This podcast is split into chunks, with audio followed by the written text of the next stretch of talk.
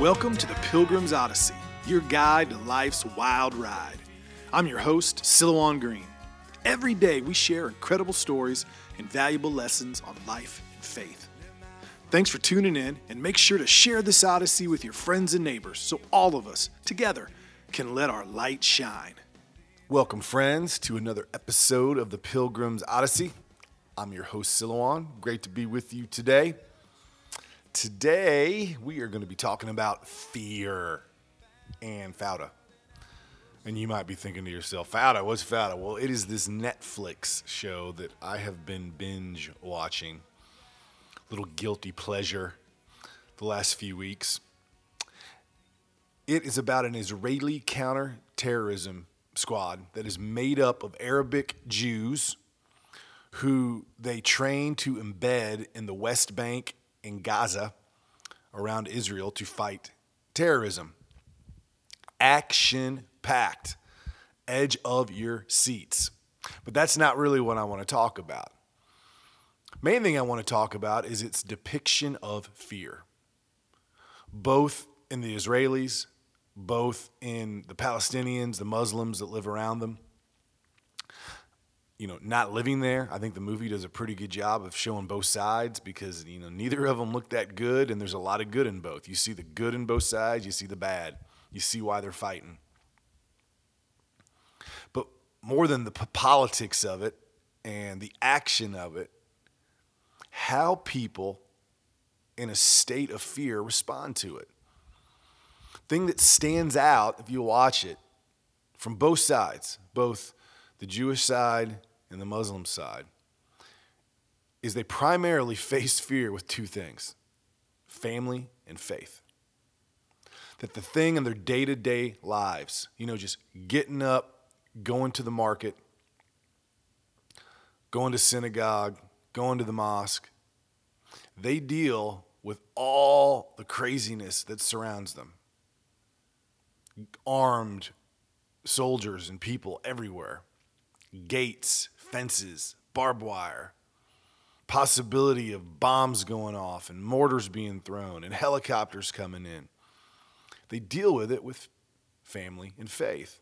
And in those moments of family and faith, to me at least, their lifestyle is pretty attractive.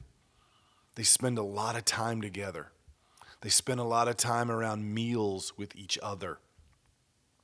They spend a lot of time talking face to face. Their lives are deep. That even though you can see these incredible moments of fear, they don't walk around in moments of anxiety. It's another reason I think the Israeli Defense Force, which keeps track of things like post traumatic stress just as closely as we do, have a far lower rate of post traumatic stress and suicide than we do with our veterans and soldiers here in the United States. And why is it? It's because I think that even though over there they're on alert all the time, danger can lurk, lurk around every corner, the society is so based on very deep meaning and purpose, it provides a barrier, a foundation to remaining healthy. To not being overcome by fear and having it impact your life. Now, I kind of saw the contrary of that just two days ago in a Walmart. I was in a Walmart out of town, I was driving, and I went down an aisle looking for something, and, and it was a little bit differently from the Walmart I usually go in, and I couldn't find what I'm looking for. And I saw this young girl. She's looking for something, and she had a mask on. And, you know, I didn't get in her face, I didn't get too close to her. Um, but I just called out to her. I said, Hey, you've seen this or that? And she, turned to look at me as I talked, and, and you could tell when she looked at me and saw that I wasn't wearing a mask, a look of fear. I mean, abject fear came across her face. You could see it in her forehead, you could see it in her eyes. And she started to reply to me. She was very nice, but her head snapped, and she would not look at me. She stood there with both her hands on her cart, ramrod straight, now, I'm kind of a big dude, and my kids tell me how scary looking I can be, but I don't think she thought I, I was scary looking and I was going to do anything. Because as she spoke to me and She even got out her phone to look up something. You know, there's some app to find out where in the Walmart this was. She's very helpful, but she was scared to death because of the coronavirus. Even though, you know, she as she talked, she was a college student. I even asked her, "You've been, you know, you've been healthy, you've been sick?" No, I'm good. You know, you, you know, just kind of like small talk. You know, she was in the the group of people that personally about getting it, they got nothing to worry about. They're going to be fine. You know, if they got sick, they're not even going to know it. And the look on her face, her fear wasn't because she was worried about getting me sick. She was caught up in fear. And honestly, she looked silly. Now, I probably shouldn't say that, but you know, you're there in a Walmart, everything's been cleaned. I'm like eight feet from her. I'm obviously not sick. She's got a mask on, and she can't even look at me. She can't even face me. Now, I bring that up not to make this a discussion about wearing masks or not wearing masks, the coronavirus, how bad is it? That's not the discussion. You know, if, if, if she, wear a mask, it's something to be worried about. It's, it's killed a lot of people. A lot of people have gotten sick. What I'm talking about is fear and the long term impact on us. Because regardless of what you think about the coronavirus and lockdowns and all of that, you cannot deny that we've been living under fear for months. And there's no sign that that's not going to continue. Now, for some people, it might be economic fear. For some people, it might be health fear, a literal fear of the coronavirus. For other people, it might be political fear on either side. You compound, compound that with the fear in the streets you've seen.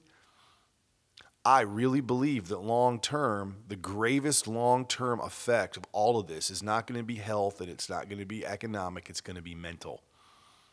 The long term impact of living in fear in a society like ours that isn't necessarily that good at living with it. And what does fear do to you? You know, psychologically speaking, any amount of fear in some way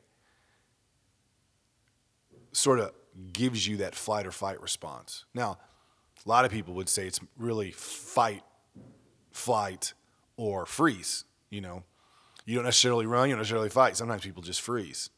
But for most people, when you're confronted with any type of fear, I mean, it could be fear of a test. You got a test coming up, and you might fight it by meaning you're going to study harder and you're going to stay up late. You might freeze, not even think about it, or you might just run away just pretend like it's not happening. You know, that's kind of the difference if you think about it between an A student and a C student. And, and you could think of anything in life that brings you fear, any, any way from physical fear, someone might beat me up, to financial fear, to health fear. And, and, and in some way, we tend to either flight, run away from it, fight it, face it, or we just freeze. You can see that, I think, in our society today, the way people deal with this, the way people talk about it. You know, there are people that just don't want to bring it up. They don't, they don't want to acknowledge it. I mean, it's a real thing, but they don't want to acknowledge it. There are other people that just want to hide. They're freezing. There are other people that want to fight it. Other people just want to run away. The problem with fear is because it's such an emotional thing, because before we cognitively really think something through logically, before we're objective, before we sit back and go, okay, let, us factor in all these things. Before that happens, the emotion of flight or fight takes over. And sometimes we do things and we make decisions based upon that. If fear, not logic, not measuring risk, you know, if fear is the thing that drives us, it eventually leads to anxiety. And anxiety leads to all the bad stuff you know, post traumatic responses. You, know, you hear about post traumatic stress. Well, it develops. And usually it's a result of anxiety. It's under anxiety disorders in the DSM. And if you're under fear long enough, it will lead to anxiety. And then anxiety leads to a whole bunch of bad stuff. Anxiety leads to more fear. It's kind of like a, a, a circle of cognitive decline is we get overwhelmed by fear, which leads to anxiety, which leads to more fear, which makes it hard for us to even think. So, what do you do with that? You know, let's, let's, let's get back to what I was talking about watching that show Fauda and how the, the, the Palestinians and the, and, and, the, and the Israelis deal with it. Family and faith, things that matter. That's how they keep their heads straight. That's how they stay focused in the midst of that madness. One might argue the opposite of fear is, well, faith. Faith centers us. Faith gives us the confidence to face the unknown. Faith for, forces us to focus in this moment and to be thankful for what we have. Great verse in Philippians. Do not be anxious about anything, but in everything, by prayer and supplication with thanksgiving, let your requests be made known to God. And the peace of God, which surpasses all understanding, will guard your hearts and your minds in Christ Jesus. Don't be anxious. Fear will cause anxiety more than anything. And you lose your peace. And then it's hard to think, and it's hard to be objective, and it's hard to make good decisions. The more pressure you feel, and the more you're influenced by fear, typically the worst decisions you're going to make. You got to guard your heart. You got to guard your mind. Your faith will allow you to do it. Now, listen up, folks. Whatever you think about all this, we're not in a war zone. We're not on the border of Israel and the West Bank or the Gaza Strip or the Golan Heights. Zombies are not springing up around us. People are not dropping dead like flies. I don't want to minimize anything, but the fact of the matter is, I know a lot of people. I know more people than probably anyone else I know. I tr- travel so much, I do so many speaking engagements. I don't know anybody directly who's gotten severely sick or died from this thing. I know one person indirectly who's gotten sick, but now they're fine. And I know two people indirectly that died. Both were in their 90s, both were on their deathbed. Other than that, everybody I know is like me. You just been trying to get by the last three months. There's no reason to live in fear. None. Unless you were already a high risk, in which case you were already probably either living in fear or not. You were either facing it, you know, you were facing your age, you were facing your sickness, or you were running from it. And, and, and that was probably occurring before all of this. And by all means, if you're afraid, you're in a high risk group, there's nothing wrong with fighting. I mean, there's nothing wrong with wearing a mask if you want to. There's nothing wrong with staying in your house if you want to. There isn't as long as you're doing it based upon logic so it doesn't create anxiety. Same token, my opinion, there's nothing wrong about, about not wearing a mask. There's nothing wrong with getting on your life, especially if you're in a low risk group and you're mindful. And if you get sick, you, you don't go near people and you know you remember to wash and clean. But don't do that either, keeping your head in the sand. You know, don't just say, "Oh, I think it's a bunch of you know BS." No, I mean educate yourself. Things change. Maybe you'll get data that will change your mind on how you're living and what you're doing. So you don't want to go either direction based on fear. You know, economic fear might make us go, oh, it's no big deal. Physical fear might make us think it's a bigger deal than what it is. Either way, don't be run by fear. And faith is going to help you do that more than anything to make wise decisions, to see things clearly. Don't let fear be a more powerful factor in your life than faith and living. To live potentially could mean living in fear. We could die any day we wake up. If you let fear overcome you, it will consume you. On the flip side of it, if you walk in this moment and you follow God and you focus on what is important, your family, the simple things, you'll walk in peace.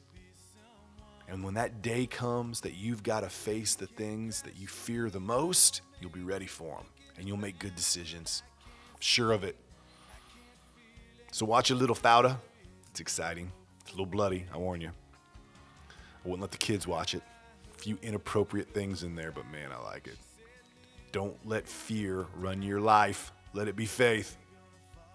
And until next time, I want you to aim high, spread your wings, and keep your eyes on the things that matter family and faith, not fear.